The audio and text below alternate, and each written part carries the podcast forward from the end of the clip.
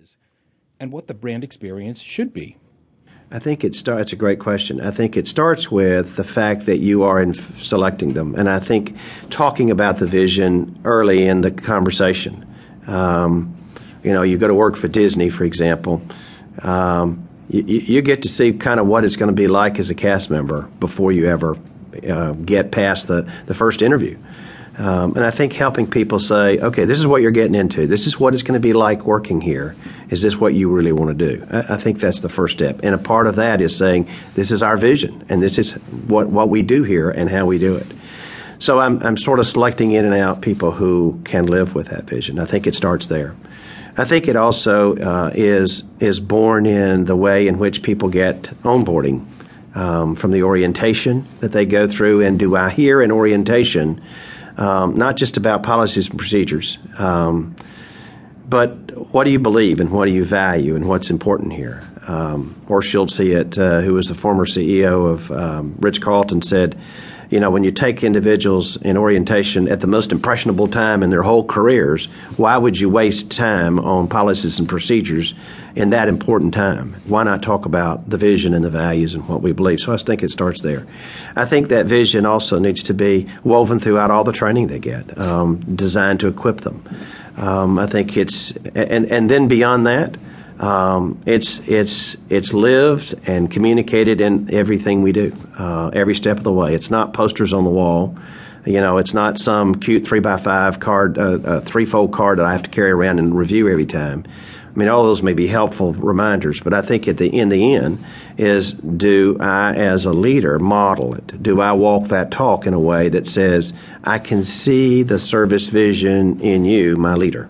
Um, so I think it's it's in, it, it needs to be everywhere. Ultimately, uh, it's effective when it's sort of the air we breathe. Chip, do you think storytelling is a good way to reinforce that vision? I think it's a wonderful way. Um, and if you look at some of the greatest um, leaders, or greatest teachers for that matter, uh, they tell stories. Um, and everybody can tell stories. I mean, obviously, some people are better than others uh, at, at, at telling a riveting story.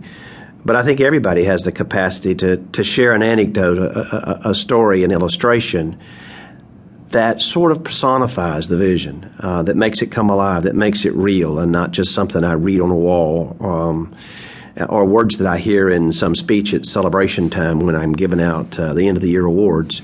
But it's something that says, oh, that's what it looks like. It, ultimately, a vision is about what does it look like? What do we see? Um, and great visions are aspirational, but they're also directional. It says, "Oh, that's just what we want. This is what we're, we're heading for. This is what we're striving to be." And so, the more I can use stories, the more it helps make that vision, that picture, real and live, and and enables me to to act consistent with it.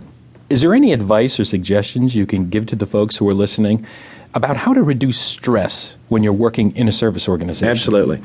Um, stress is a is a is a natural part of being in the service world, and if you can't handle the stress, then you need to choose a different uh, role and a different um, occupation.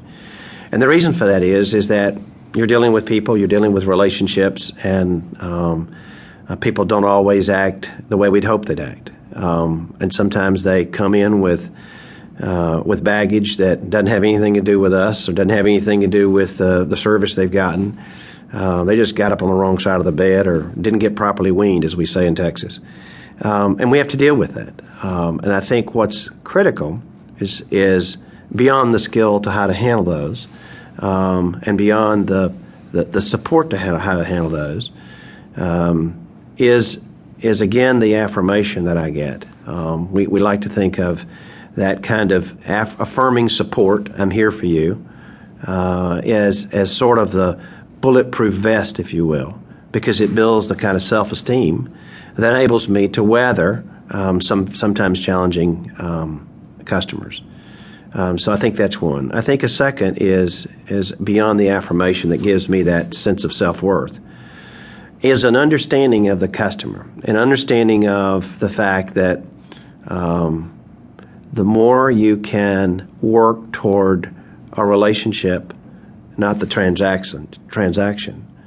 The more you're apt to turn even the most uh, challenging customer into a partner, into a friend.